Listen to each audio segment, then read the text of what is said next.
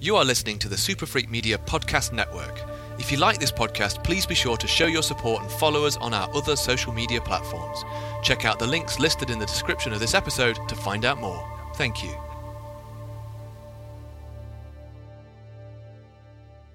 I want to preface this episode by stating that this is a love letter to Buffy the Vampire Slayer and not Joss Whedon.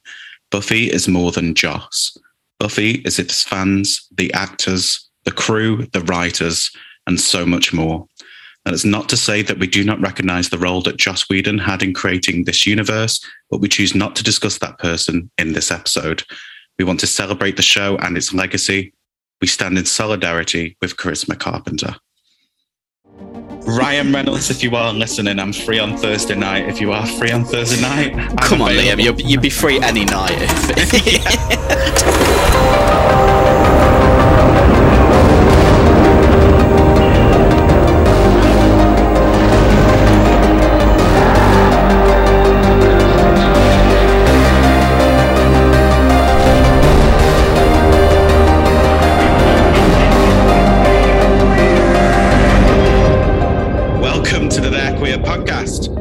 two homos called Liam turn into a couple of slayers. and Yes, Queen Slay! Are you in a Whitesnake video? What are you doing over there? st- get our teeth into all things horror and gay and woo! I'm feeling my oats. Let me feel my own. This is the one, folks. This is the one that I've done too much preparation for. Um, I think my place of work won't be too happy uh, with how much I've spent on Buffy. So yeah, Buffy the Vampire Slayer is what we'll be discussing this episode. All things Buffy. We'll be discussing a few things about the original film, mainly the TV show, and then an expanded universe there. So hi. hi, other Liam. How are you? Yeah, I am absolutely buzzing. yeah, it's. I, I can't honestly believe. I mean, obviously, we, we said that we were going to get together and do this episode on Buffy. I can't believe it's been 25 years this month Mhm. since Buffy slayed her way onto our screens. I think it's it's insane that it's been that amount of time, and also the fact it's still in the forefront of pop culture. Yeah, people quote it. um, people talk about it all the time. we're, we're gay. We won't let things like this die. I mean, um, I think the yeah. exact anniversary is the 10th of March. Are, are you doing anything special for, for yes. Uh, well, well, I'm not. I'm, yeah, I, I say something special. My something special will be I'll get home from work and I will be binge watching some of my favorite episodes, Party. and I'll probably have a read of a few of the Dark Horse comics, some of my favorite Mm-hmm. issues in particular, because the expanded universe for Buffy is absolutely insane. So. Kicking things off, then, how did how did you get into Buffy? So I remember an advert playing on BBC Two. Um, it was Yes. just before The Simpsons aired, and it was like coming soon. Do you like girls? Well, no, um, but yes. Um, do you like vampires? Do you want to see a girl fight some vampires? And I was like, yeah, yeah, yeah of course I do. Was that legit the advert? That's what it asked you. It, it, it, it didn't. I'm just yeah. that's- it- in my Slightly head, paraphrasing. in my head, that's how I'd market it. do you like girls? Do you like hunky boys? I do not care for hunky boys.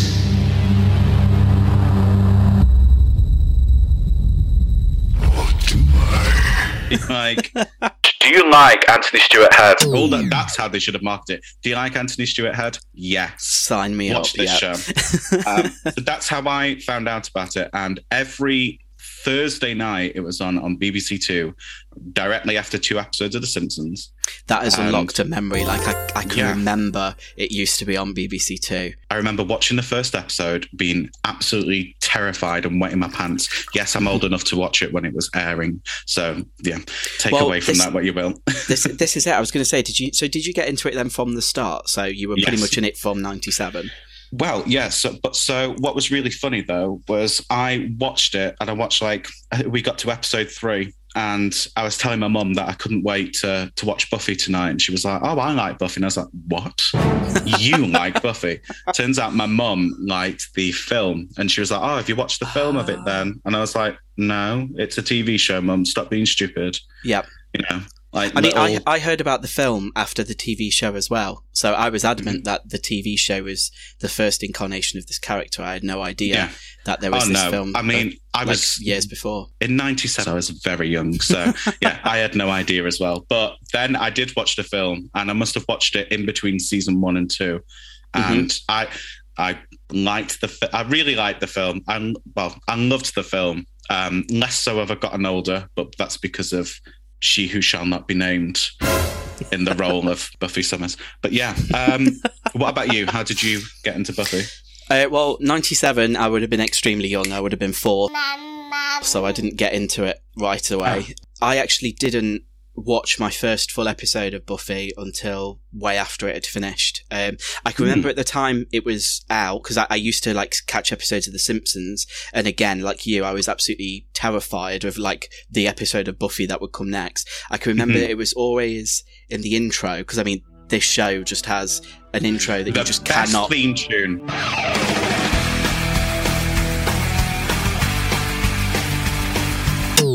Cannot best skip that tune. intro at all, ever. Buffy and Golden Girls. I can't skip the intro. Thank you for being a friend. Like, I got, love a good title sequence, and this is, Mm, I think this might be where it started, to be honest. Um, Yeah. But I can always remember, you know, the episode where uh, Willow falls in love with the demon inside the computer, and there's that That's- shot of that horned demon turning to the camera. Yeah, I yeah. can remember that literally scaring me. It's like absolutely shitless when I was was a kid. Um, and it was actually one Halloween. My mum used to buy me like a buy me like a bag of like treats, like it was Christmas at Halloween. yeah. Um, and one of the gifts she bought me, I think when I was like. 10 or 11 was the best of Buffy DVD. So it had all Okay. these episodes on, which was essentially like quintessential Buffy. So I watched those episodes completely out of order, but fell in love. Like a nerd, I actually collected the Buffy magazine, and that's how I got all the DVDs. Um, I stopped when Angel came. Oh my god. I just got, I just, I, I've not watched any of Angel. Oh my god! Find Ooh. maybe a bit weird. Buffy, I've I've watched probably the most out of any TV show now since Yeah, then. same. So Buffy is my favorite TV show of all time. Mm-hmm. I've got in my mum's loft. I have tape recordings of the like VHS recordings of them when they were airing on BBC Two. Amazing. I have the VHS box sets, which I went round charity shops collecting, and I have three Yeah. different editions of the DVD box set, which are near enough. The only thing that changes about them is the box art. But, Yeah. yeah. Yeah, well, why not? I mean, it's uh, if you're a Buffy fan. Yeah, get into it. Well, one thing that I want to get into, so Mhm. I've got three questions for you, and Oh, I'll okay. obviously answer them myself. But the first one is, who's your favorite Buffy character?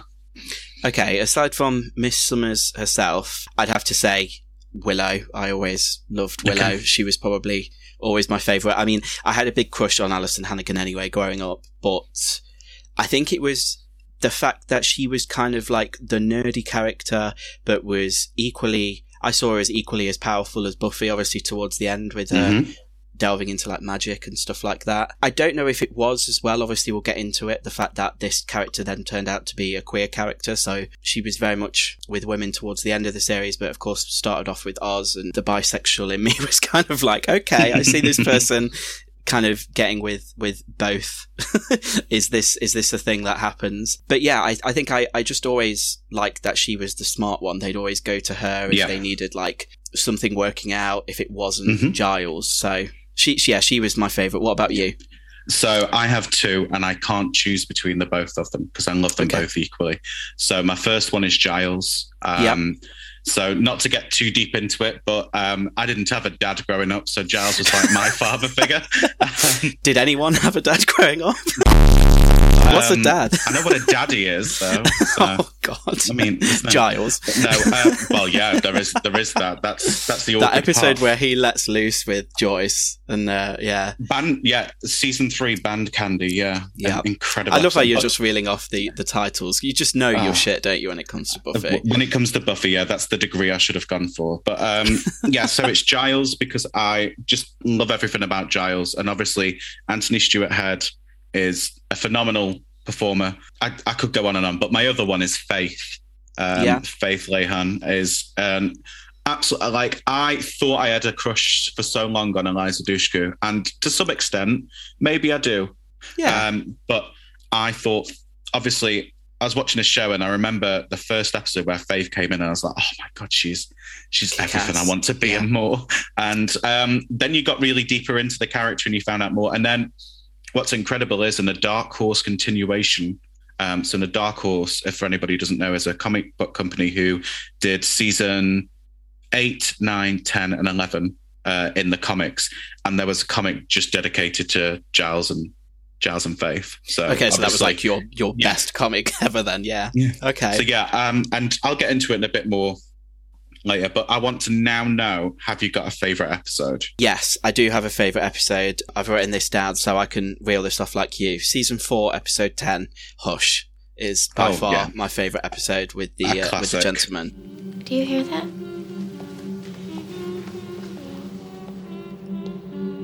Can't even shout, can't even cry. The gentlemen are coming by. Looking in windows, knocking on doors.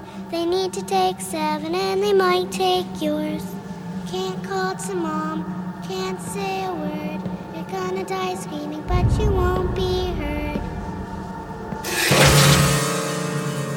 I, I think as a series, it was groundbreaking anyway with the things that it would do in terms of Mm-hmm. like against the norm. And I mean, you've seen other shows kind of do similar things. Like I, I, I always com- in my mind, I always compare it to things like X Files and um, Mhm. Supernatural, maybe more recently as a TV show where they kind of obviously they, they had like mysteries per episode or they had like the monster of the week but the fact that this show took those bounds and especially with hush having a near completely silent episode is Yeah. insane. And for it to be one of the most terrifying episodes of tv ever. I mean i literally in in preparation for this, I was rewatching Buffy anyway, but I think I'm, I'm only into season three, like the end of season three at the moment.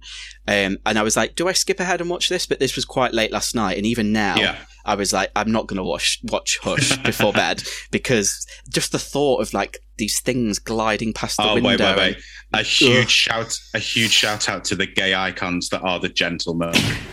I'm gay. the, ca- the campest villains you will ever get. It's the way that they remove the scalpel out of the, the medical case and just the flourishes. And yeah, I mean, yeah, just they're everything. They are the champions of the limp wrist brigade. I love it. they So- really are. I've never thought of it like that, but they are.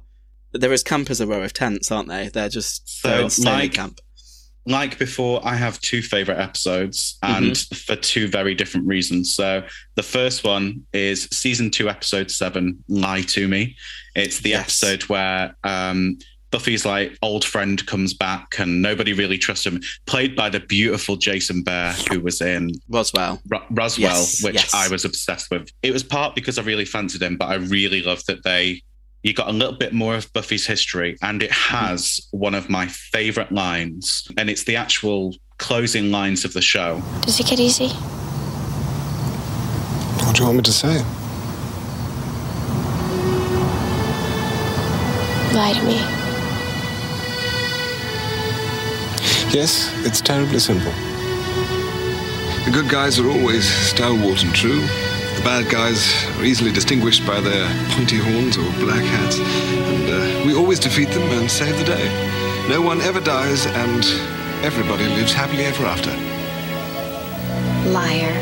And then she calls him a big fat liar, and the episode ends. But Bonsoir, je m'appelle Big Fat Liar. But Um, my um, yes.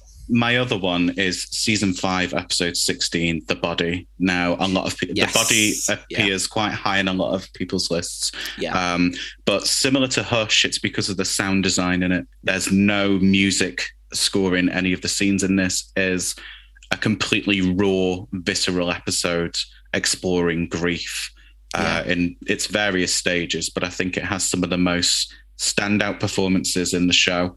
It's Yeah. where you got to see that these people as well. Like the show, get you get to see a lot of dramatic acting in this. You get to see a lot of comedy acting, but this is where Yes. you're just like, oh my god, these people are some chops. Especially SMG say- really shows off what she can do in this episode. 100%. yeah. absolutely. And then um, Anya does a speech where she Yeah. she doesn't understand why this is happening and she'll never get to live again and she'll never and it's just it It's breaks my heart every. Yeah. I've just got goosebumps Yeah, Um, literally, but yeah. same. But I don't understand. I don't understand how this all happens. How we go through this. I mean, I knew her, and then she's. There's just a body. And I don't understand why she just can't get back in it and not be dead anymore. It's stupid. It's mortal and stupid. And, and Xander's crying and not talking, and, and I was having fruit punch, and I thought, well, Joyce will never have any more fruit punch ever, and she'll never have eggs or yawn or brush her hair, not ever, and no one will explain to me why. This is It's- where we start crying on the podcast for the first time. I there's there's a chance I may do because this show does mean a lot to me. So Yeah. on a more serious note, who do you find the most attractive on the show?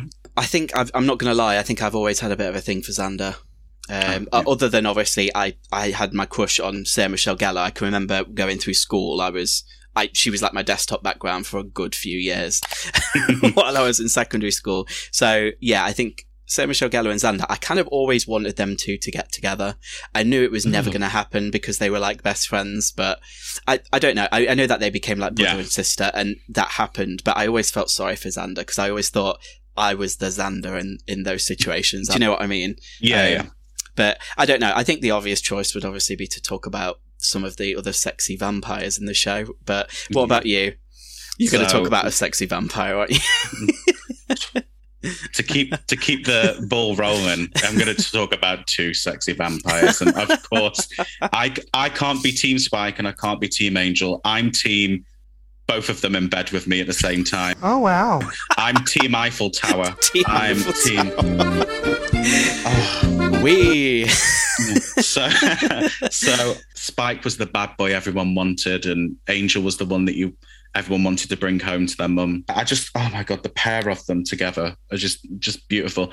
But saying that, I had the sweetest crush on Oz for a good while. I just found him to be the most charming, cutest little little freak in the world. It doesn't stop there. I fancy near enough every male character who comes into this show. I'm not gonna lie. They just I mean, decided yeah. when they were casting this, they were like, let's get the hottest. And shout out to like, there's maybe 1% of me that's bisexual because let's not forget Eliza Dushku, Charisma Carpenter, um, Yes. SMG herself, Emma Caulfield. They're just everyone's really sexy in this show. And it yeah, reminds me of absolutely. Yeah. They're an attractive Scooby Gang. Where I want to go with this. So, um, we've talked about some of our favorite people, favorite episodes, but is there any standout moments in the show to you? Like, well, that no matter how long, you know, it could be years since you watched an episode of Buffy, but are there any like I mean- standout moments you can think of?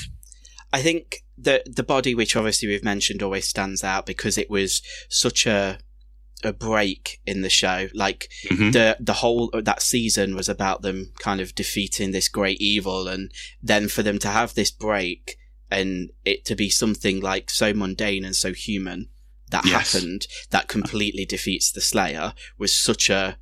I mean, it, it's uh, it is just incredible uh, writing. Everything I think that that Mhm. episode. I think the finale uh, is. I think it's a divisive one for a lot of people, but Yeah. I still really enjoyed it, and I like the fact that all bets were off. And obviously, spoiler alert, we do lose some of our favorite characters, and I don't think that's always something that happens in TV No. show finales. I think sometimes producers, directors, whatever, writers are scared to take those risks. So that was that was great, and I think they did a great job with that. There's certain monsters that kind of stuck out to me and maybe Yeah. had an impact on me. Obviously, like the gentleman, uh, Der Kindestod, uh, the episode Ugh. Freaks me the hell out.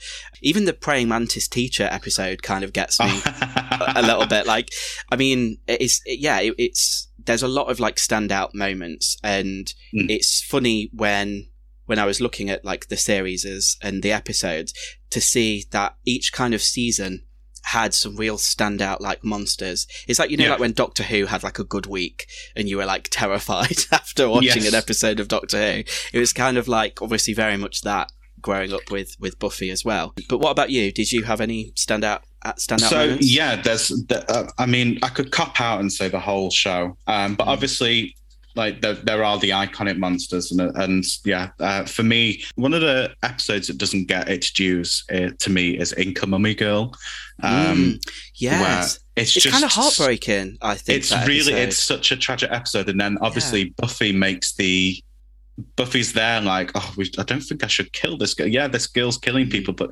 she's kind of like me and it's just like yeah, Yeah. so I always think of Inca Mummy Girl, always stands out to me. And then uh, Band Candy, which we discussed before, because the Halloween episodes of Buffy were always yeah, so good. Absolutely I mean, you've got you've got the Halloween episode where you know you've got Ethan Rayne and "Mm, I want to go with the man with the musket, um, where everybody turns into their Halloween characters, and then it's obviously you've such a genius idea, and I can't believe it's, It's like so not been done before like that. That's so good. crazy. And it's and- anyone who's tried to imitate it since just hasn't done it well. But yeah, the Halloween episode. So ba- oh my god, but Band Candy was so good.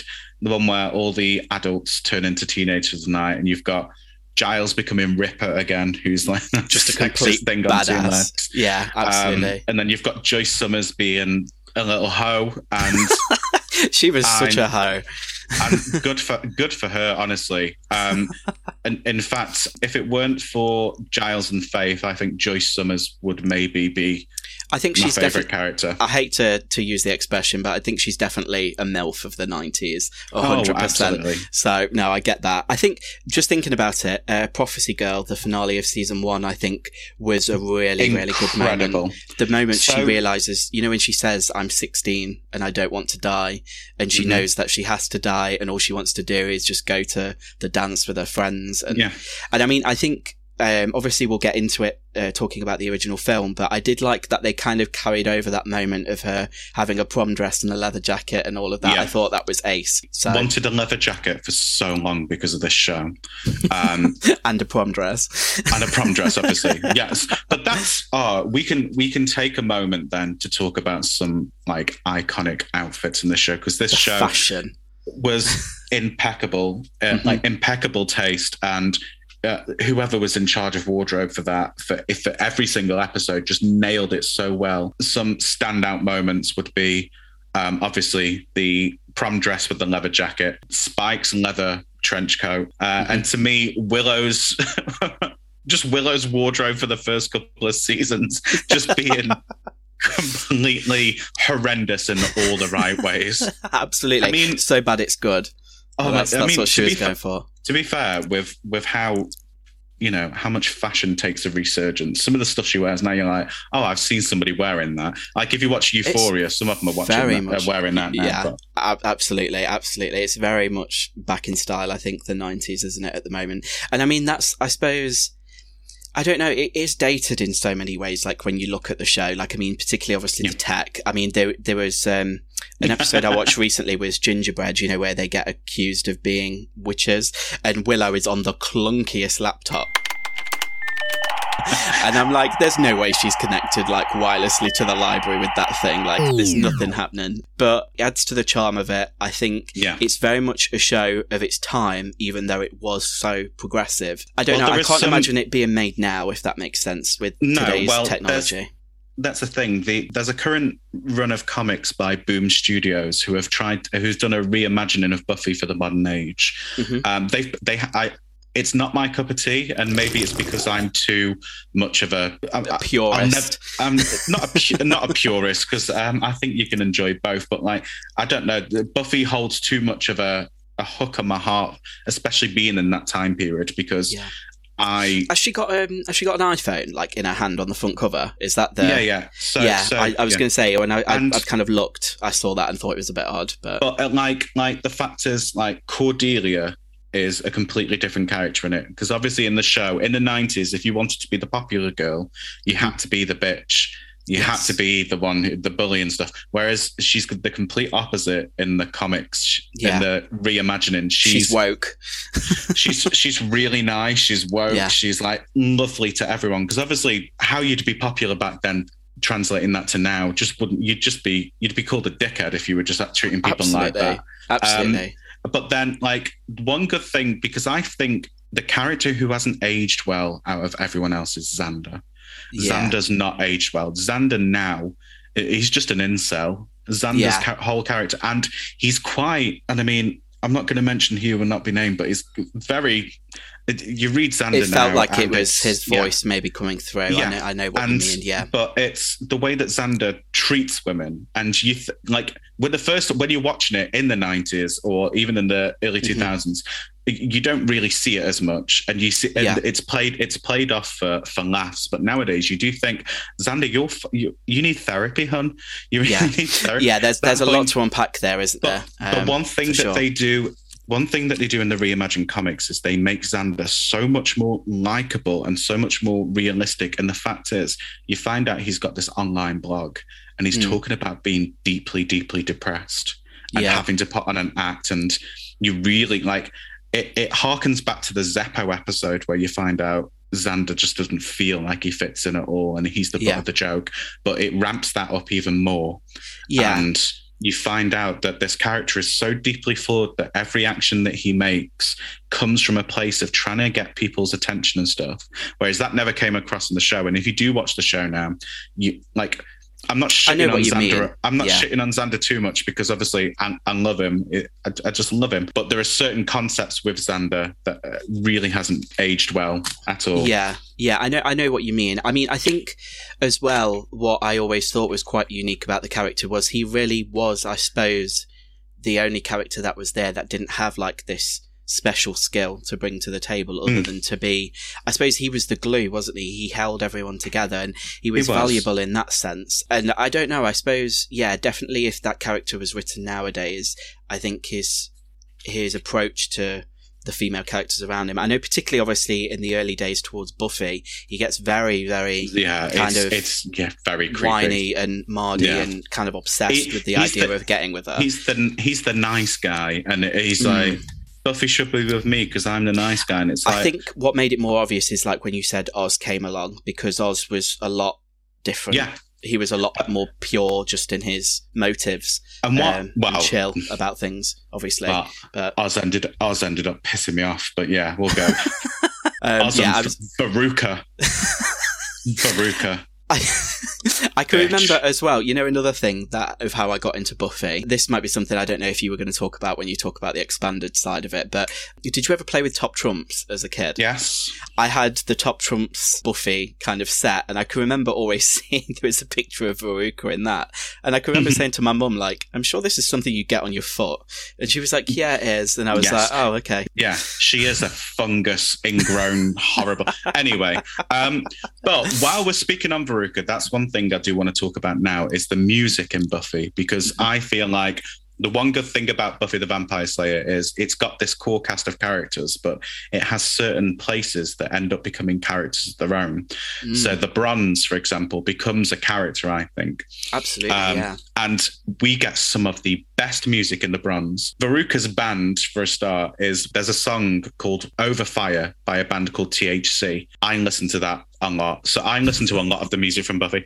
There's an episode where they get Cibo Matto in there singing Sugar Water, and you just get some just get some incredible music in there. I always I was so annoyed when I got to the age of like 15, 16 and realized that the bronze was a complete bullshit idea because where How was has someone not made it? Like, how is it not a destination somewhere? Oh, like some yeah, weird but- 90s grunge bar that you can go and well that's what I was expecting when I was when I was in high school I was fully expecting to every week be in this bar Yeah. and dancing like the hoe that I am was um those spaces definitely didn't exist for me like growing up i can remember i think there was like under 18s nights at like at the ice arena like you go skating to a disco one evening but that's not i don't know brooding in a corner with a bloody swing chair and it being all smoky and there being like a live band no Yeah. i know what you mean i think that obviously the high school the library the the magic shop um, even obviously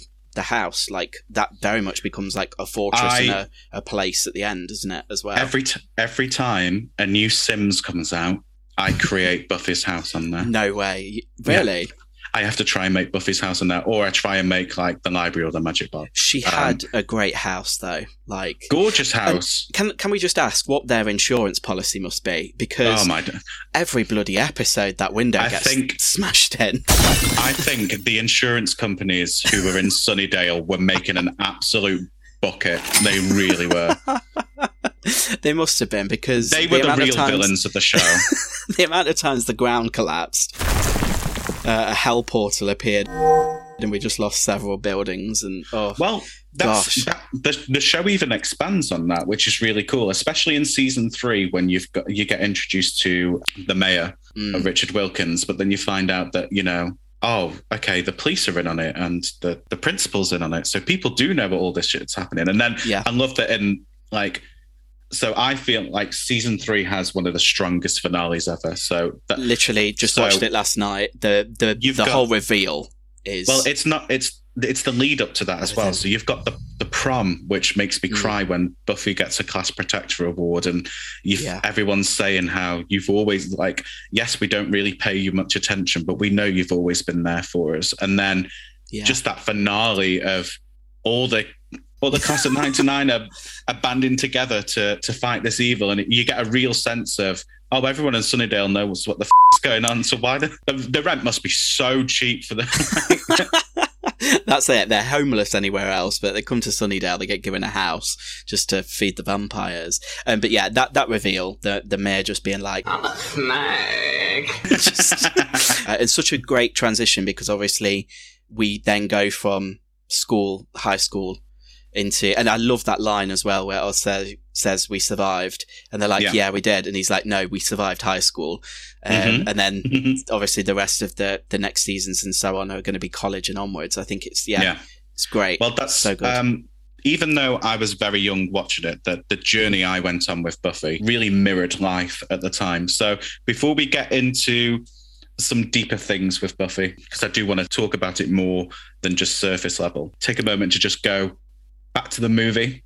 Yes, Um, yes, for sure. So, if there are people out there who don't know, you may not know, and that's fine. Uh, but there is a movie that came before the TV show. In fact, the TV show references the movie quite a lot, and Yeah. they even have a few callbacks. But yeah, there was a film with Kirsty Scott on the Floor Swanson as our titular character. But also, the thing like- is, what's funny is I've written down the entire cast apart from her name. Even Well, though she's the the titular character, I think yeah, it's it uh, has, she's a an inc- controversial one, isn't she? Outside of yeah, the acting, I suppose. We'll well, say. yeah.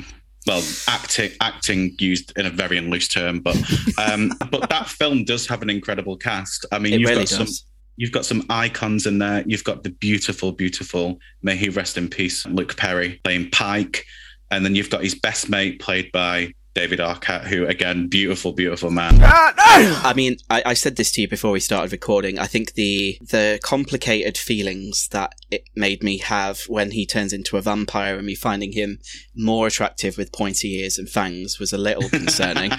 um, but I don't know. I've I've always loved David Arquette. It even had some great like characters who were like background characters who were big names. I mean, Hilary Swank was in the film as one Yes. of Buffy's like on and off again friends. You've got Paul Reubens playing one of the greatest vampires who's exi- ever existed on screen, and also reprises that role in What We Do in the Shadows uh, TV show, Yep. uh, which makes me very happy. And then you've got Buffy's original Watcher Merrick, played by the icon that is Donald Sutherland, Yeah. who in this is camp as He really is. He's he's kind. he's creepy as hell. I Yeah. noticed because I mean I will say I've only recently just watched this um, Mhm. because I thought, do you know what? I might watch like where it started to then contrast it to the series, and I will say it very much made me grateful for the series Yeah. because I I mean there's there's a lot that is improved when the, the It does- series was made like 5 Mhm. years later.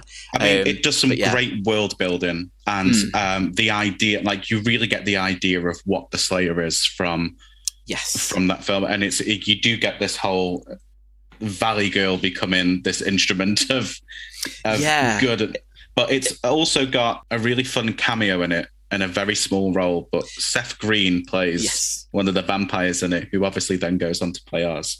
But Yeah. um, going back to Donald Sutherland as Merrick for a moment, there's a bit in the film where he's like training with Buffy and he just goes up and he flourishes his Yeah. moustache.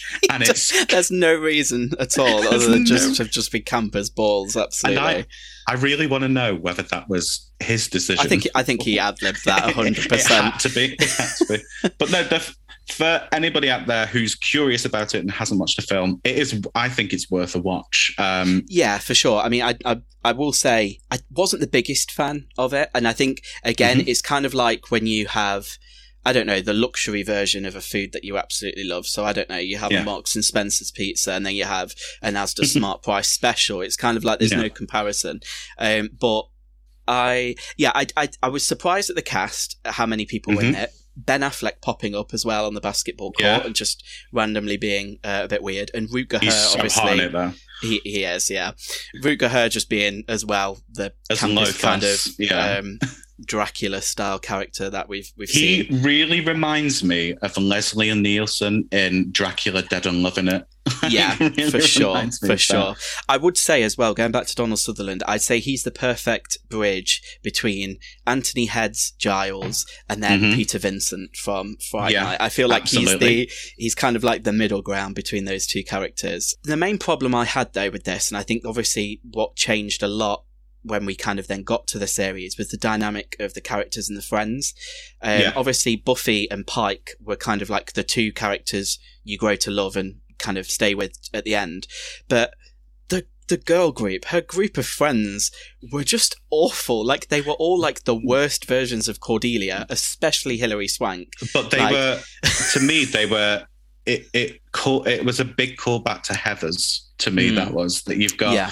that Buffy was very much the Veronica, but she was still also like a girl. And then because at one point they're even dressed like the Heathers, and you're just like, Yeah. am I? I might as I well be watching? Heathers. Yeah, yeah, absolutely, absolutely. Um, as well, one thing, if we're linking it back to the queer side of things, one thing I did think, which stood out as maybe a staple of the times, was the scene where Buffy gets on a motorcycle, and before she does that. The the biker men are like, "Do you want to feel some real power between your legs?" And she's like, "No, thanks." Robs the motorbike, and as soon as she does that, gets called a dyke. No, no, incredible. like progress. We've made progress Happens to the best of us, really, doesn't it? every Saturday night for me. um, but yeah, it was it was interesting. I don't think it was what I expected. I will say, I think the casting was perfect then to go to Sarah Michelle Gellar. But one thing that Yeah. did kind of creeped me out a little bit was the fact I was like I was obviously watching it and hearing the lines, and it still very much felt like the Buffy TV series, like some of the dialogue, like Yeah. when she's walking and she's like, "I'm alone, any vampires?" and that sort Yeah, of thing. yeah. Like it was very, it was interesting. Not what I expected, um, but I'm glad we got the the TV series. Yeah. If I'm being And- honest. and to be fair, the the Buffy film has the iconic cheerleading moment where how funky is your chicken, how loose is your goose, which I won't stop singing now. How funky is your chicken? How funky is your chicken? How loose is your goose? Our goose is totally loose. Really stuck in my head. my hole is totally loose. But it's great because if you do watch the film and then go back to watch the TV show, it does call back because you because Buffy mentions a lot about burning down her old high school gym, and you realize Yes. oh that happens, and then there's a really good comic retelling of the film that really bridges the gap because Angel turns up in it and everything. So there's Oh, wow. a comic reimagining of the film where the likeness is Sarah Michelle Gellar, but also Merrick appears in season two, I believe, in a flashback scene. But it's obviously play, not played by Donald Sutherland; it's played by someone else. And and Sarah Michelle Gellar's put in this really awful wig um, to show that she's younger. But um, it's it is a great way to see where Buffy was when she came to Sunnydale because she still had this Valley Girl mentality yes. and then became it, it's what I love the most about Buffy is it's very rare that you root for the main character in a TV show. I think absolutely, Um, yeah. especially especially as a queer audience watching it. It's not usually the main character who we resonate so much with, but Mm-hmm. I feel like Buffy's journey resonates so loudly with a queer audience. To me, more so in season two and three than any other. Mm-hmm. For example, in season two finale, Becoming, uh, Yep. Buffy comes out to Joyce as a vampire slayer, and we get the the iconic line, Honey, are you sure you're a vampire slayer? I, I mean, have you tried not being a slayer? Mom. It's because you didn't have a strong father figure, isn't it? It's just fate, Mom. I'm the Slayer. Accept it. and then gives Buffy uh, an ultimatum saying, if you walk out that door, don't ever come back, which Yeah. To a lot of LGBT youth at the time was a very similar conversation that was happening. And Buffy decides, I've got a, I, there's something greater in me. Yeah. Than what I need from here. So goes to live a life, and then we find out she becomes Anne, this weird waitress stuff. But um, but that aside, that to me, That's yeah. that's it. Like that character, as you said, the the Slayer is the perfect metaphor for being queer, and I mean it's it, it speaks so strongly on a, a queer experience in the fact that she has no choice in being the Slayer. That No. is who she is. She's born that way, the same way as so many of us are born the way that we are. And okay, Lady Gaga. No sleep. Bus. Club. Another club. Another club. Another club. Plane. Next place. um, but I, I think, yeah, as well, I think the, like you said, with the lines from Joyce, like, is it because you didn't have a strong father figure in your life? It's like, it couldn't be more on the nose, but at the same Yeah. time, not be kind of, I don't know, patronizing it's, to yeah, a it's queer not beating you, audience. yeah Yeah. it's not beating you over the head with it and i think Mm. one of the strengths that this show has is when it does start to introduce it has queer themes but never is outrightly queer until No. we get to season four with the introduction of Tara Maclay and Mm-hmm. Willow's subsequent attraction to Tara, um, which to me was the first time I saw on screen a queer relationship that wasn't demonized, wasn't the subject of hate and abuse from the outside world. Mhm. It was this really beautiful, complicated love story of someone coming into their identity. We can talk a lot about, you know, Willow is canonically bisexual. She never gives up her attraction to men. Um, but the show doesn't make you feel that because it does push the lesbian narrative more than the bisexual. But Yeah. um, the the queer lens then goes on to to Willow and Tara, who are two characters who, who if we talk about like callbacks to like the Tumblr days, if we're talking about an OTP, it's Willow and Tara for me every day. I think it's Yeah. the, one of the most beautiful relationships to watch happen on screen because mm. these were two characters as well who if you saw lesbians portrayed on screen particularly you know if they were in a relationship one of them Yeah. had to assume the role of the man by being butch or Yeah, you know absolutely. presenting as mask whereas but it never happened in buffy they No. were both too feminine like it was and- just so organic, wasn't it? And I mean, again, going back to that kind of the episode of Hush, that that to me was such a turning point of an episode because that, that's where I feel like they physically feel that spark between them uh, when Mhm. they create the magic to kind of get the vending machine against the door to stop the gentleman. Like it's it happens in such a a unique way. And I mean, I believe, uh, like when I was doing research and actually looking at it, I believe they were the first lesbian couple to be featured on a primetime on, TV on show, primetime yeah. US TV. Yeah, so uh, it's it was way ahead of its time. I, and I mean, like we're talking like late nineties, early two thousands. Yeah. This was happening. Like it's still now. It's I don't know. I still don't think we figured out the right dose of of queer representation in TV Mhm. all the time. So. Uh, yeah, I, I yeah completely agree. I think they're but they were my um, faves. what the, although they their relationship does then end up going into a trope that uh, nowadays is i mean it was tired back then but it just wasn't spoken of enough back then was the bury your gays trope and tara spoiler alert but I, I want to say spoiler alert, but go and watch Buffy. Um, but in, at the end of season six, Tara dies in order to further some tragedy in Willow. And when I was reading this, I found out that she was originally planned to die at the beginning of season six. But yes, but yeah, they extended, was, didn't they? There yeah. was uh, there was a lot of pushback from a lot of writers saying no, it's not fair. Uh, it's going to come out of nowhere, and and that whole because it was coming at a time where Willow was battling addiction. Mm-hmm. And Tara was the perfect audience point of view to see how bad that addiction had gotten.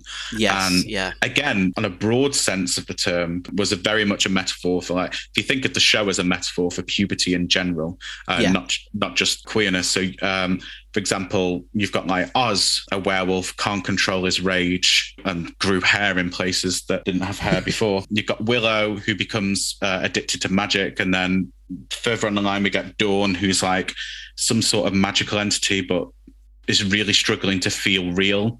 Yeah. Um, which was just resonating on. That was it. It spoke to so many different people's experiences, and I think the queerness just happened to be one aspect of so many that yeah. it catered for. And I mean, it really was the show that had it all. I think even as an older audience, I mean, like now, obviously, I'm way out of my teen years. I still look back on it and still kind of identify with the characters and maybe things that they're going through. I suppose more mm-hmm. now it's been like since the characters have like left college and then have to be adults like that would have been like my early 20s and whereas maybe when I first watched it I was still a teenager so I was seeing like you said, the puberty side of things, coming to terms with who you are, all that sort of stuff. That's the thing for horror, like kind of in general. And we do, t- we've, we've said this obviously a few times before. The fact that as a genre, it can speak on so many really deep and important issues, but still do it in a way that's entertaining and isn't kind of, I don't know, it doesn't have to be a gritty kitchen sink drama. It has that fantasy element to it, so it still feels like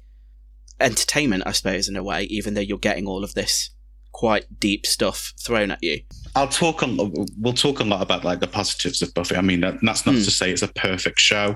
Um, no. There are, like, as we've said before, there are, you know, there are some concepts that haven't dated well. Particularly um, uh, if you look at the character of Spike as well. Spike didn't hasn't aged well. No, I mean, it's a show that's about vampires, but it still managed to get those beats in there of like things yeah. that a lot of, unfortunately, a lot of women, a lot of queer people would come at it and still be able to go, I've experienced something like that. Just without but, um, the beast behind it, if that makes sense. One one thing um, that the show, like speaking of Spike, one thing that the show uses its male characters for is to explore the idea of challenging gender norms and i mean it obviously does it with but that's what buffy was written for buffy was written to challenge that idea of you know mm. the help the helpless female who can't fend for herself and has to uh, rely on a man but more so in the characters of xander and spike does it mm. challenge the views of masculinity and what masculinity should be, particularly in Spike's relationships with people? I mean, mm. Spike, if you look at his relationship with Drusilla, for example, he becomes yeah. the subservient. He becomes yeah. he becomes the, the doting one who would do anything for her, and he becomes kind of like a whipping boy. But mm. when that relationship ends, you see him trying to assert his dominance. So when he gets into his relationship with Harmony, for example, you see mm. that, oh, look at he's just doing a typical male thing of trying to like he's just been under the thumb of someone so he's trying to re- really reassert and then when it comes to buffy his relationship with buffy he realizes as much as he tries to be you know the man uh, yeah. tries to be this domineering figure that's never going to happen with buffy because no there's already a pre-existing power dynamic between the pair of them. I just I just want to take a little quote um, from an essay that I've been reading of all things, and it's by Amy Chin, who says that Spike occupies a series of paradoxical and liminal spaces that make him impossible to categorize in any post Enlightenment way, implying that his gender and sexual identities resist modern labels and interpretations. He seems to exist in a space free from today's understanding of sexual and gender hegemonic structure in so much love with this show that I've actually read essays, which I haven't done since I graduated. So I mean, I think it's I think it's essay worthy. I mean, like we said, this this show was decades ahead of its time, and I think you know, in all fairness, talking about the roles of gender, I think you know maybe if it was made in the eighties, I think Xander might have been the vampire slayer. In all fairness, in that friend yeah. group, and Buffy would have been I don't know Like, like obviously how it was set out, she would have been the dumb blonde that's there as Mhm. bait to lure the vampires in. And I think that whole flipping of that dichotomy and, and that dynamic between those characters just worked so well and i mean led to a series that i don't really think runs out of steam i think it it No. it ends like perfectly i'm kind of glad that it ended when it did because i think with tv shows especially you can always get to a point where you're like okay Yeah. like we don't need any more seasons Well, originally it was supposed to end with season five, and if it would have ended there, I'd have been distraught. But I see, I see that they did wrap up a lot with the end with season five, and you could, before it was obvious that this wasn't going to be the end, you could see bits that you're like, oh, okay, this is. It does feel Yeah. like a, a final season, and then season six happened. Uh, people have a lot of gripes with season six. I think it's one of the greatest, but that's because it contains once more with feeling, which it, the it is one of the- episode yeah, one of the first shows to do. Like every, everyone's done a musical episode now, but this was one of the first, Yeah. and one of- one of the greatest as well. My favorite song from that, and I listen to it. I'd say weekly, is "I'm Under Your Spell." Tara sings to Willow, and then it culminates in the orgasm, and it's fantastic. Good for them. But um, also shout out to the "I Got the Mustard Out" guy. They got the mustard. They got the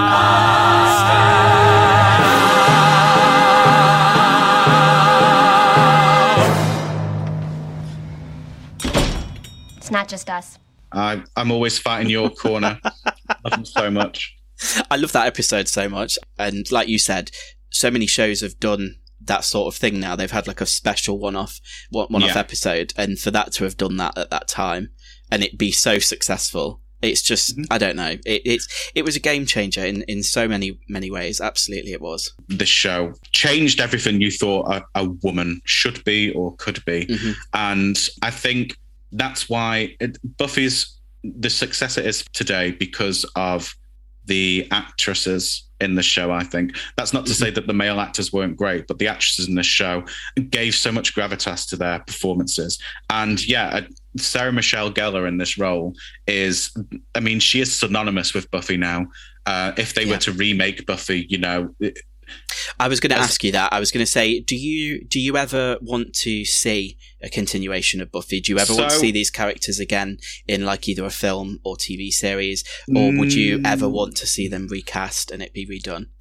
I mean, I'm going to say no, but I would never be entirely against the idea, but purely because I'd have been on board if it weren't for the um, current Boom Studios comics, which have just shown me that, oh, I don't know if this would work for me. But I mean, I wouldn't be opposed. I mean, if we're going to talk about like fan casting, if they were to do that, I do have a list. Kelly of- number one. Friday! Well, ah, you beat me to it. Sorry. Kelly Rowland would be Joyce Summers. Uh, Kelly would be- Rowland would be Joyce Summers. And I mean, because what I would love the idea is her approach, like her approaching Angel and Spike and being like, no, my daughter's better than some f- in a Christmas sweater. Um, so yeah, we, we got Okay. we got there. Fan casting. I mean, there's some there's some great talent out there, but I'd it, it's always changed because obviously to cast Buffy now is I've always fan cast Buffy in my head as the years go by, but then you have to try and you, you don't want to you don't want the Grease syndrome of like forty year old people playing Yeah, I playing know what you mean. teenagers. Yeah, But some like Zendaya yeah, would would, Would- kill it. Absolutely. would be such because I've really gotten into her from Euphoria, uh, which at mm-hmm. first I struggled with a lot. But I'm not now gonna I've lie, watched- I've I've started watching it as well. I, I Yeah. gave into the, the peer pressure. I struggled a lot with that. I started show. doing drugs and I'm wearing glitter every day. So Same, yeah. but yeah, I struggled a lot with that show, and then I started to really get into it. But I think Zendaya's a great, great actress uh, because I mm-hmm. don't. My exposure to Zendaya was limited to her portrayal as MJ in the Spider-Man films, but I think she'd make an incredible Buffy. I mean, I believe she's twenty-four, so if they were going to do it, Yeah. they'd have to do it Fast. soon.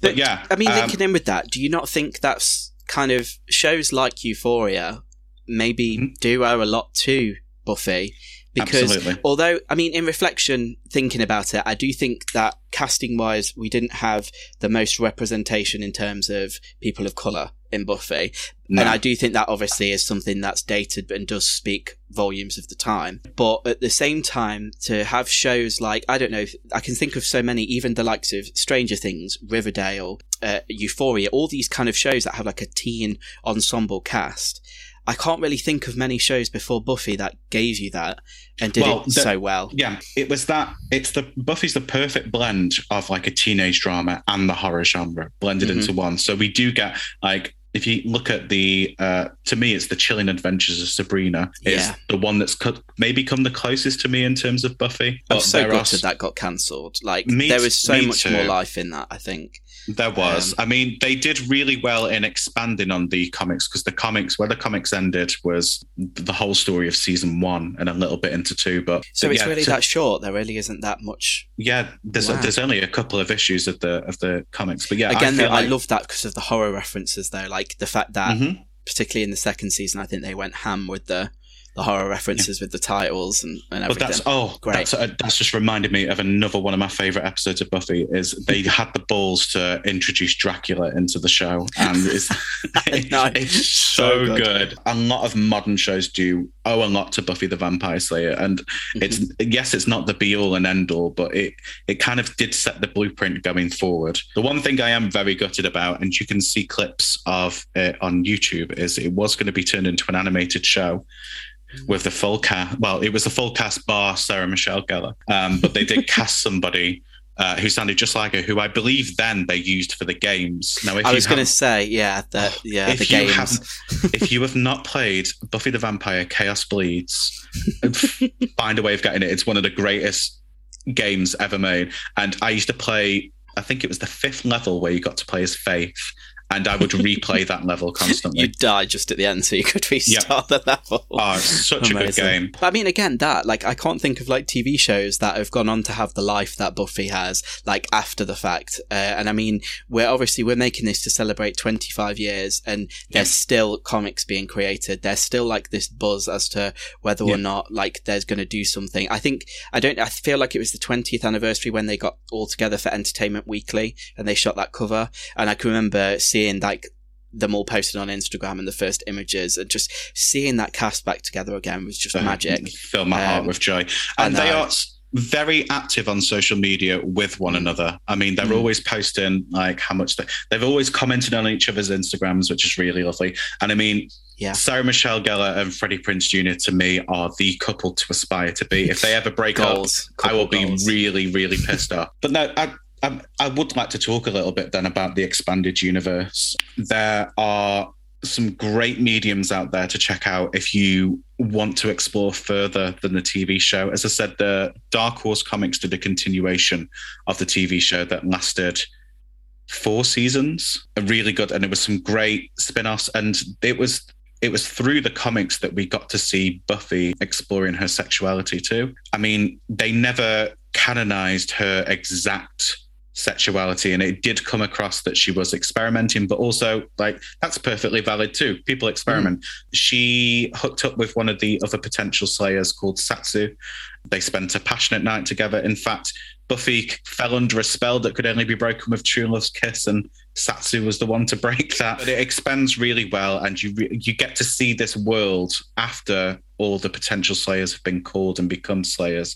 But then you get to see because it explores that Buffy is the oldest living Slayer who's ever lived because they don't make it.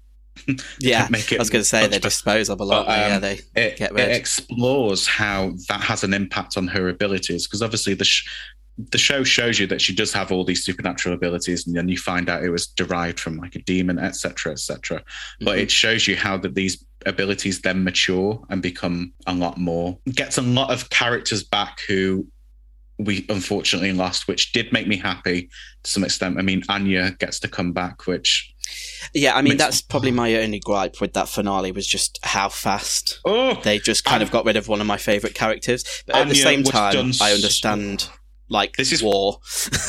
like this is why it I would can never. in an instant. It's why I can never be hundred percent Team Xander because his treatment of Anya. I don't care that He does was get his eye pulled out though, doesn't he? So Good. I don't know. Good. But sh- Anya was done so dirty towards the end, and she was a phenomenal character. We get to see um, Dawn get such a, a, a bigger role, although they, they do end up making Xander and Dawn a couple, which is a big Oh. no, no, no, no, no from me. No, no. Disgusting. I mean, Disgusting! can I just ask, what are your feelings on Dawn? Dawn. So when I was younger, I didn't like Dawn, um, like a lot of people. But as I've grown up, I've realised how wrong I was, and Dawn actually becomes a really central character. I, I believe when Dawn was Buffy ended up needing that so, something to as her friends got stronger and her friends like one became a witch and one got with a demon. Buffy needed someone or something to protect Yeah, and Yeah. I and then the, di- the to see the dynamic change, and obviously she was hinted at for a while. Um, she was hinted at from season three, I believe. Yeah, and then yeah, we got we got her introduction, and the way they introduced her was perfect to me as well. Hey. Hey. How y'all doing? Because yeah, as an audience, we were like, "What? What? The f- what have I missed?" well, it, it keeps you on your toes, doesn't it? And I Yeah. think that that was And something then- it always did. And but yeah, I have grown to really enjoy Dawn. I mean, she makes some stupid decisions and stuff, but then again, she's a she's a teenager, and we all made stupid decisions. But yeah, Mm. Yeah. I'm guessing you, you're not a Dawn fan. I don't think I'm Team Dawn. I don't know if it is something that, yeah, like you said, will change over time. I mean, I completely see your point in terms of why she existed and why she was there. I Mhm. mean, it. I, I think I just found her so like whiny, for want of a better yeah, word. And I I, get it. like I get it's because she was thrown Mhm. into that situation in her age and her perspective. I, I think you know towards the end, like after we'd kind Mhm. of got past the fact that she was the key and all of that had been sorted, I think I then grew to like Dawn and didn't mind Yeah. her so much. It was the fact that it was literally all about like, oh no, I want to feel human and I'm Yeah. the key and why am I here? And I was thinking, yeah, why are you here? Shame. But I think Dawn really came into her own in season six um, when um, you found out she her relationship with Willow and Tara because when they became Yes. like substitute mothers for her, and then that that whole dynamic then with Buffy coming back and her being like, well. I've already moved on, kind of. But Yeah. you're still my sister. So I thought the sh- the way that the show handled it was very good. Yeah. And yeah, I've gone back to it, and I feel like my theory as to why a lot of people don't like Dawn is because when you when you see Dawn, it's always through through Buffy's lens, and you're always Yeah. seeing you're always seeing her as the whiny younger sister. And I mean, I've got the middle child in my family. yeah, see, the- I'm an only child, so that's Yeah. maybe why it, it rubbed me the wrong way. she's she's the dawn she's the dawn of my family. Makes stupid decisions. shout out shout out Claire if you're listening. Hi, Claire. Just shading you on the Yeah. podcast. Jeez. Yeah. Um, Actually, I uh, talk about you a lot worse than I am on this podcast. I'm being very polite about you on this podcast. So. Um, but no, what I'd, I I feel like we've covered a lot of ground with it, but some of the, I suppose, closing statements about Buffy that I'd really like to just touch on is its impact on the modern day. And we've spoken a bit about like films and stuff being inspired by it, but I also feel like there is still, there's a whole generation, oh, generation is In every generation, there is a chosen one. there's new generations discovering it for the first time and you know because i've spoken to a couple of kids in uh, the youth group that i run and they've discovered buffy and they were telling me how much it means to them and stuff and uh, but they've like been telling me how you know i see myself in this character and and it's still it's, it's great to hear it. And we've spoken a lot this about a lot before about gateway horror. I think buffy is a great bridge for young adults, uh, well, young teenagers to get into horror a bit more because there is something, it gets dark, it gets scary. I mean, yeah. the one episode that sticks out in my mind as being terrifying and it, it stays with me to this day is Ted. Ted absolutely terrified the maybe because I had a stepdad as well and I hated him. Yeah, it was it Um, was very very creepy. so scary, but scary not just for like But, but so silly as well. but Like yeah. scary because it's the first time Buffy thinks she's killed a human, and it's Yeah. like, shit. as a, as I said, it it still resonates to audience in this day, and especially if you grew up with Buffy, it will literally stay with you for the rest of your life.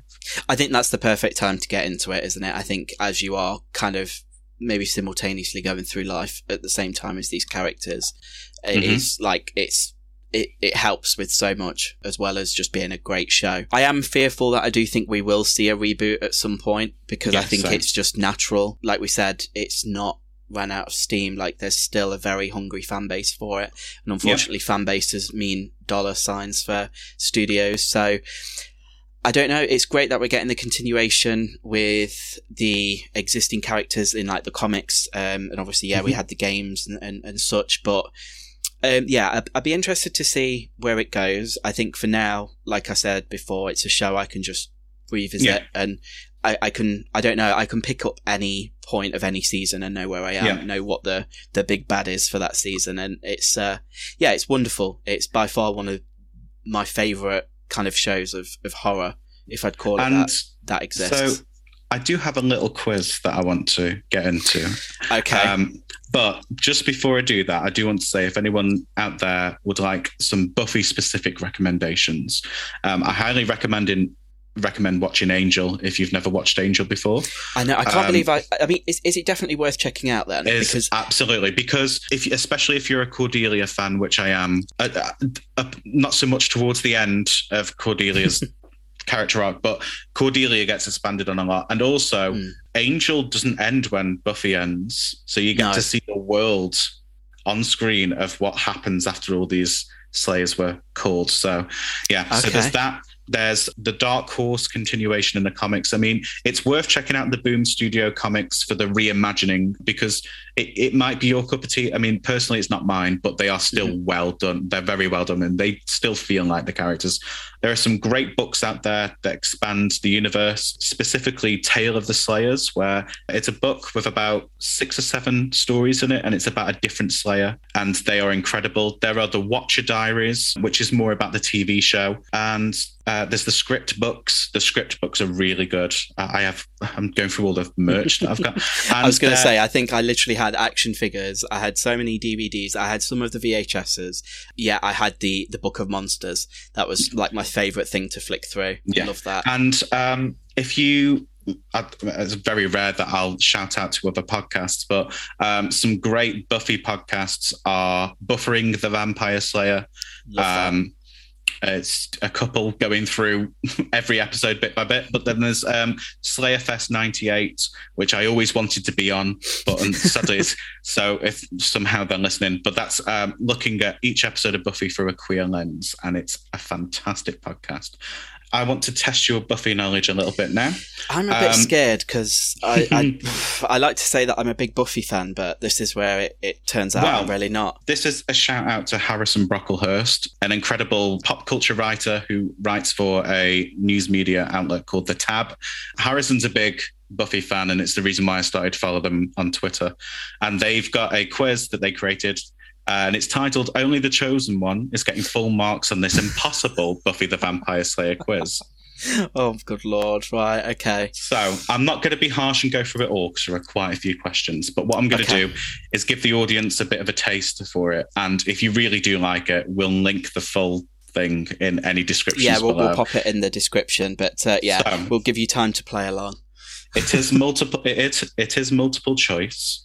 Okay. Sam, the first question: What is the first line ever spoken on the TV show? Is it A? This isn't a good idea. B. Are you sure this is a good idea?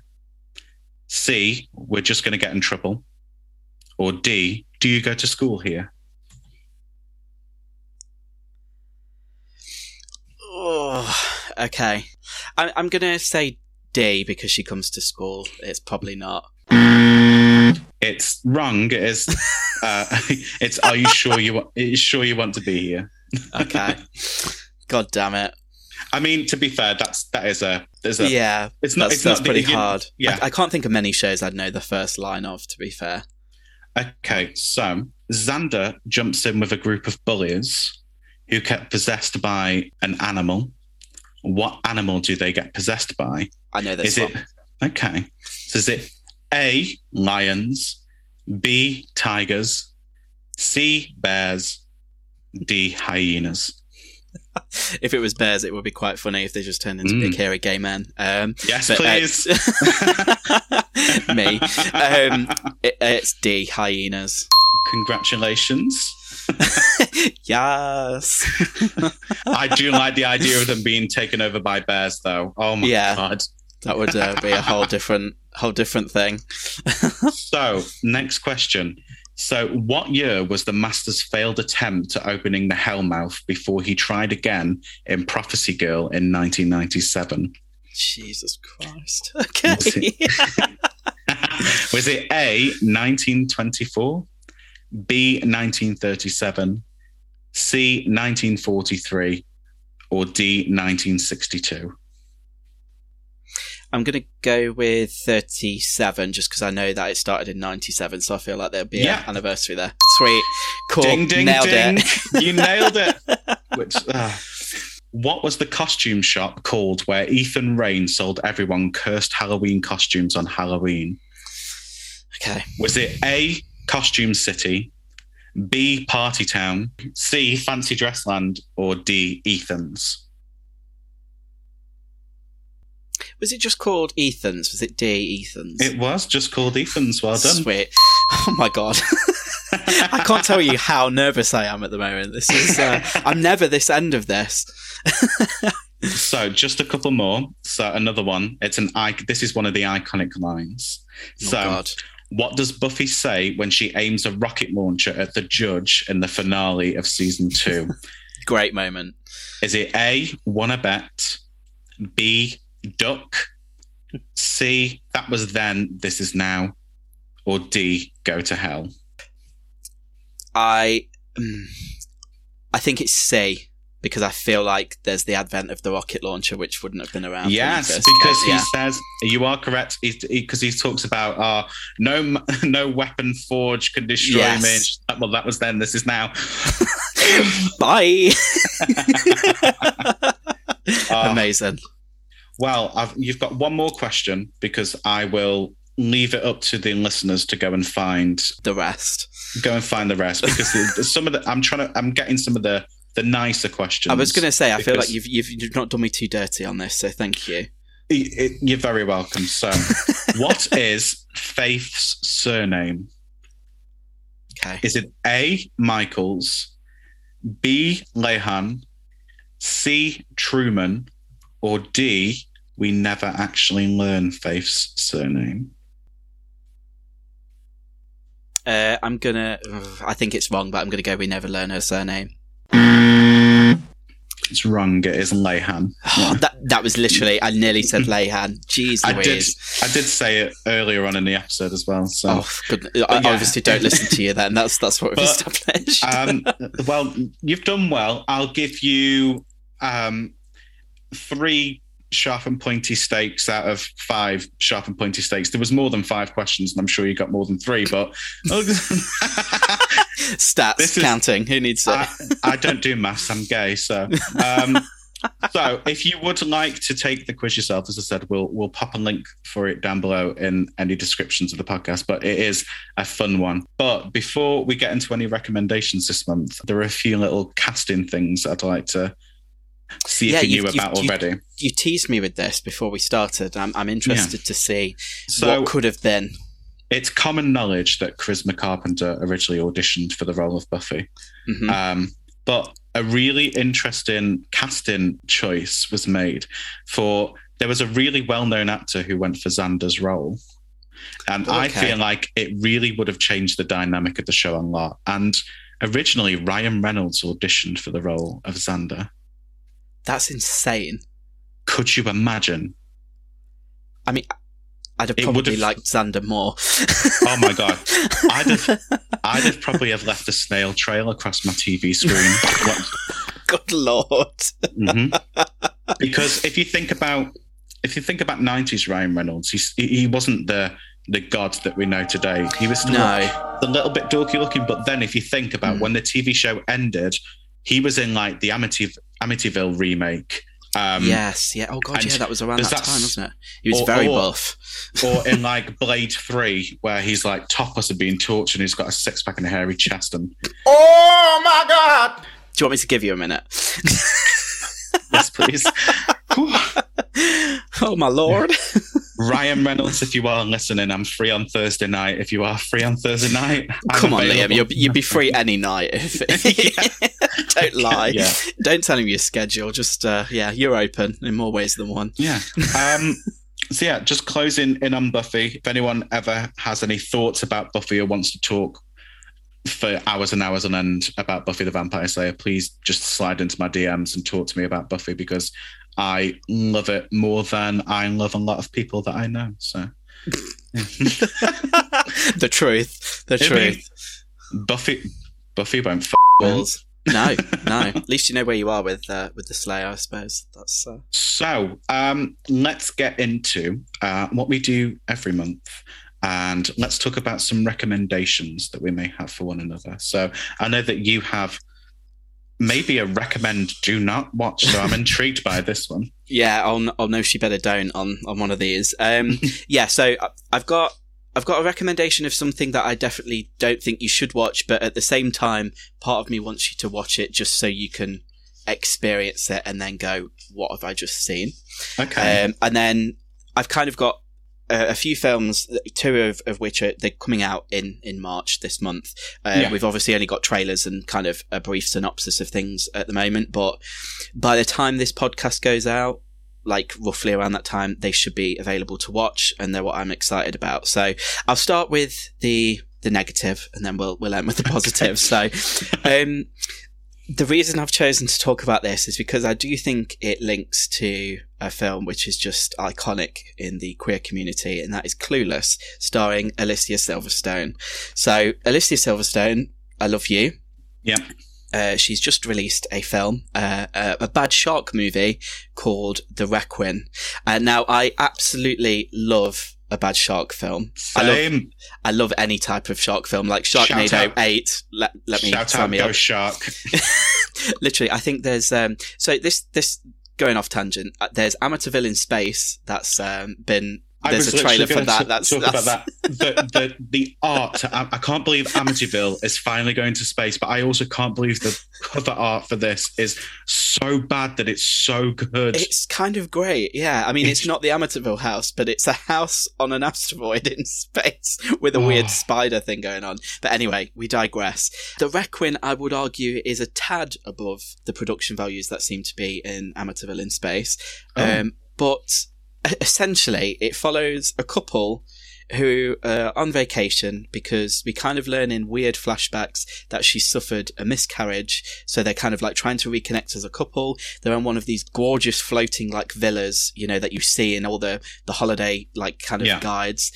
Um, and then this huge storm hits, which essentially carries this villa out into the middle of the sea. right.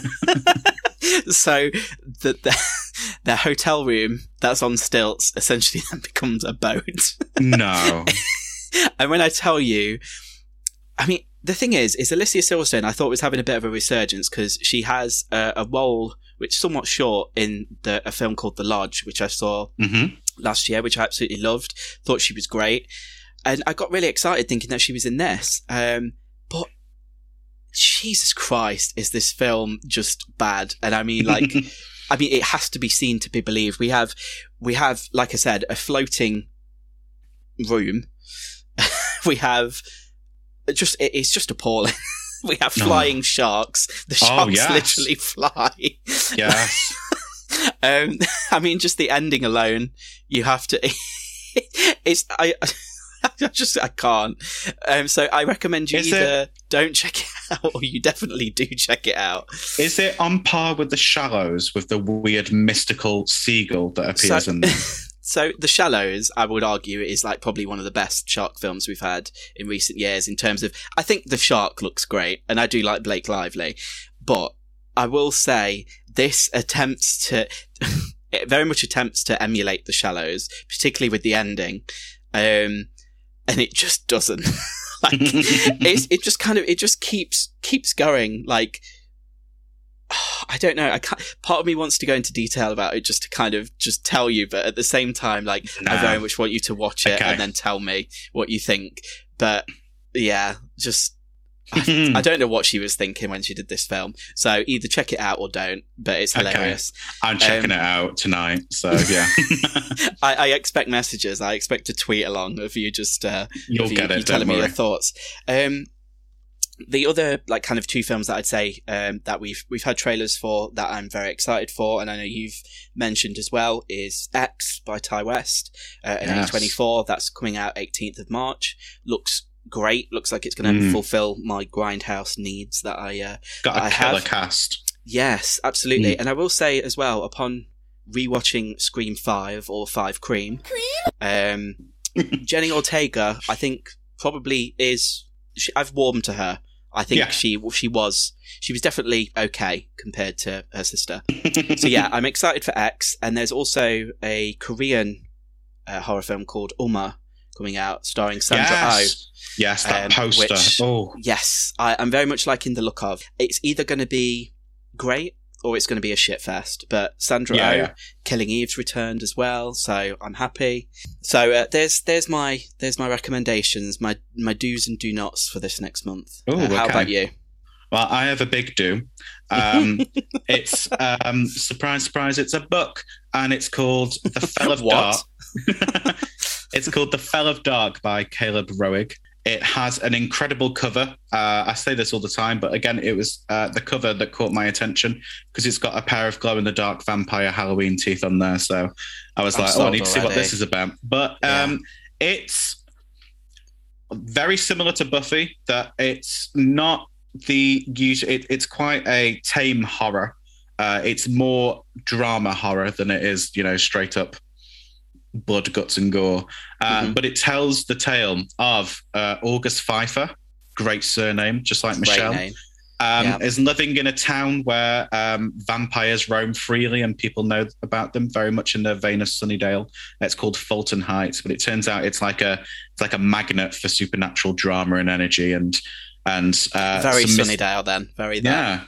yeah, and uh, yeah, it's it's very it treads very similar paths. There's like a hell mouth kind of thing, but it's the convergence of two ley lines. And our main character is the chosen one, and there is some very sexy vampires who he meets and has a dalliance with. But what the reason why I suggest this is because if you like Buffy, you will really like this book. And if we were, were going to adapt Buffy into the modern age, um, I feel like a character like August or Augie, as he's called a lot in the book, which I don't like. But um, yeah, it for for quite a short book, it's only 378 pages long, I believe. Uh, it does a lot of world building. You really feel drawn to these characters. There's a great ensemble cast. There's queer romance in it, but you also it's it's a coming of age story as much as it is. There's so very much in the same vein as Buffy. There's like two sexy vampires who you can't decide between.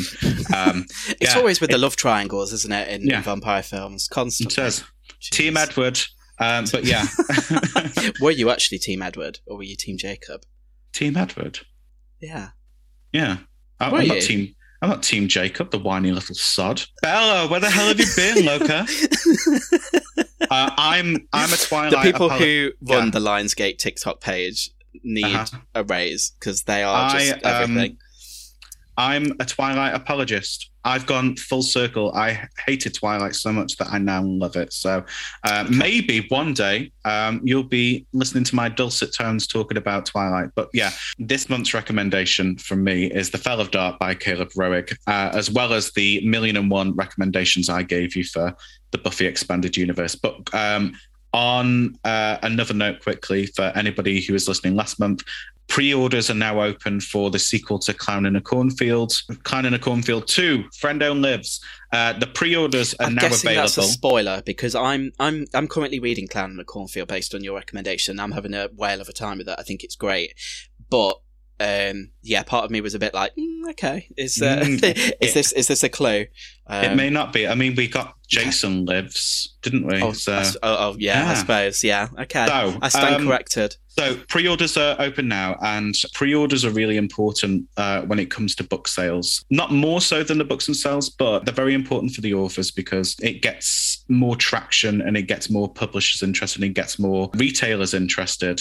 Mm-hmm. And you know they get more money for their incredible hard work. So if you are interested and you did like Clown in a Cornfield, please pre-order or pre-save the book wherever you can. I was going to talk about a little bit about news, but you literally stole what I was going to talk about. I was going to talk your about thunder.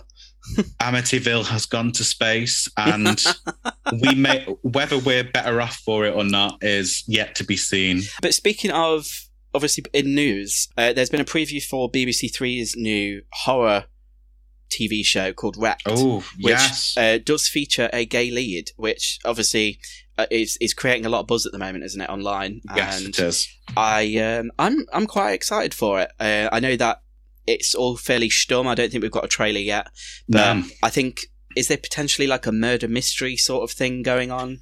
I They- feel like yeah, they've not really given too much away. We saw um, we saw some screenshots of well, we saw yeah, we saw some frames from the TV show, but that's that's about it really. I'm really Hmm. intrigued, especially when the big thing about it is obviously there's a queer lead in yeah.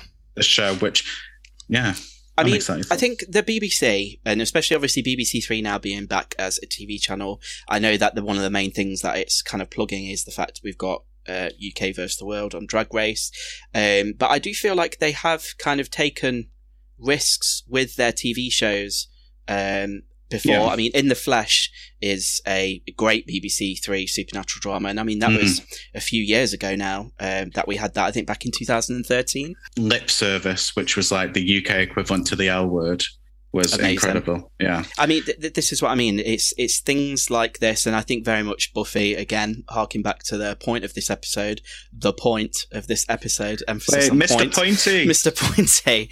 Um, I, I I think it really did open doors, um, and it's Mm-hmm. it's it's good to see that it's it's still happening. yeah. Well, I would very much like everybody to dim the lights. Um, I have a horror no apparent story. reason, just turn the lights down. Yeah, just turn the lights down. Um, yeah, Save there's an the energy- electricity. there's an energy crisis happening here in the UK. So, Jesus Christ, my bills, my bills are going up. Not in the Yeah. way that you want at the strip club. Not No. those bills.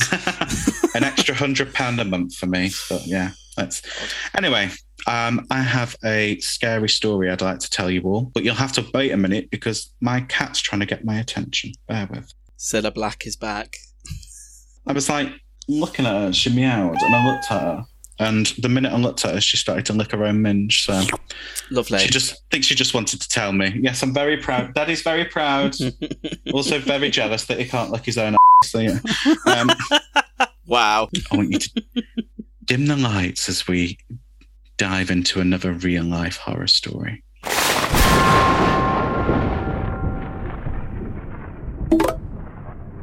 Surprise, surprise, I was on Grindr doing what you do. I started talking to this guy, and he was sending me some pictures which looked a bit odd. I told the Uber driver not to leave until I gave a thumbs up as something was off in the pictures he was sending me. However, I was halfway up the drive to meet this guy, and the Uber driver left. He opened the door, and it was very clear that he'd catfished me and used some younger photos of himself. But I was there in the middle of the suburban desert at 40 degree midday heat in Arizona. We walk into his front room, and his sofas were all wrapped in plastic. Looks like something out of Dexter mixed with a 70s vintage VHS porn. Which, funnily enough, there was vintage 70s VHS porn playing on the TV. Oh, good God. I asked to use his bathroom just so I could splash some water on my face to get out of it, make it look like I looked ill and looked like I'd just gone through something so I could get out of there. And while I was in there, I booked an Uber. So I walk out of the bathroom to find him stood outside, fully erect, trousers around his ankles. I yelped, spun around, and made eye contact with a huge poster framed of Princess Diana. Oh no. He stroked my shoulder and told me he liked my accent. I remind him of Lady Di. I tried to make a run for it, but the door was locked. So I turned back around, catch him masturbating in front of me, push past him and run myself back into the bathroom. I open the bathroom window and crawl out into the 40 degree Arizona heat. My Uber comes. I go home. There's a message waiting for me on Grindr. The photo. Lady Di. The end. How did that? Oh my lord! I don't even know what to say. Incredible. I mean, I know I know the person very well who sent the story in, and um, Really? yeah. I thought this was Yeah. just some random one that you found on the internet. No, you no. know so, this so, person. um, none of the stories you hear on this show have been found on the internet. They are real life accounts that have happened to people. Um, so yeah, this happened while they were in Arizona um, on a lovely holiday, and um, yeah, they they walked into what sounds like a murder scene. That's it. As soon as soon as you see plastic wrap on anything, that's say, where but- alarm bells ring. So just you're like, say, get when, out. when when would you you you have tapped out? And to me, it would have been the plastic wrap. But then I would or have seen maybe when the door opened and you Yeah. found that it wasn't the person you thought it was. see see yes and no, but like I mean, you can be kind of forgiving, I suppose, of that because I mean, the Once world is cruel, all- yeah. and I don't look Um, like my pictures online. no, neither do all. I. Neither do I. Thank you, Facetune. Um, but yeah. Um, but no, I think maybe so. I would have seen the plastic wrap and I would have been out, but then I maybe would have been back in if I'd have seen like the seventies porn because I'm like, oh, okay, I'm back in. Wow, Yeah, yeah. I wanted to see like Dirk Diggler on screen in all his glory.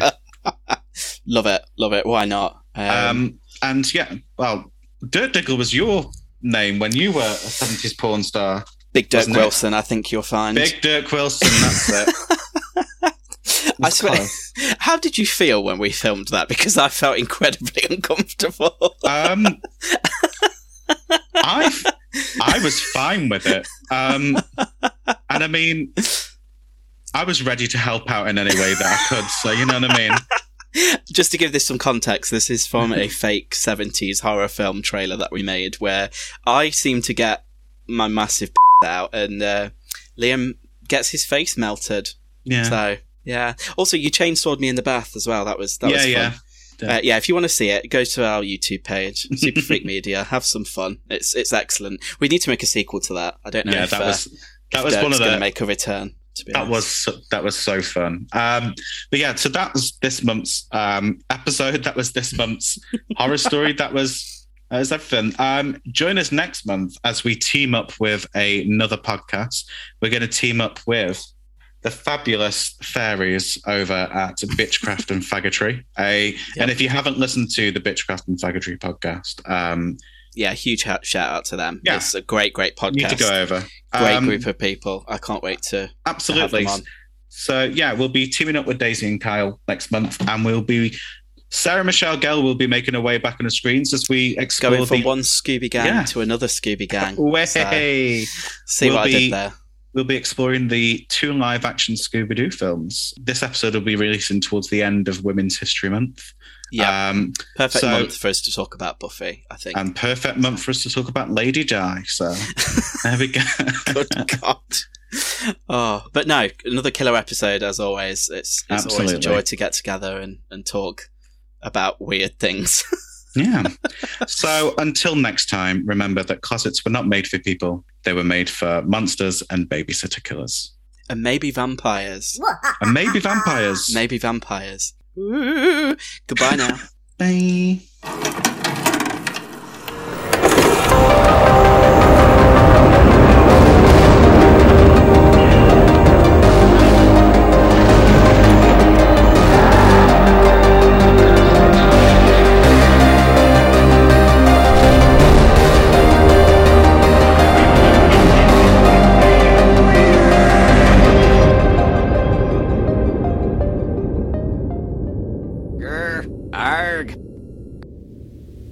You've been listening to a podcast on the Super Freak Media Podcast Network. To show your support, be sure to subscribe on whatever platform you're listening on. And you can find us on social media in the links in the description of this episode. Thank you for listening.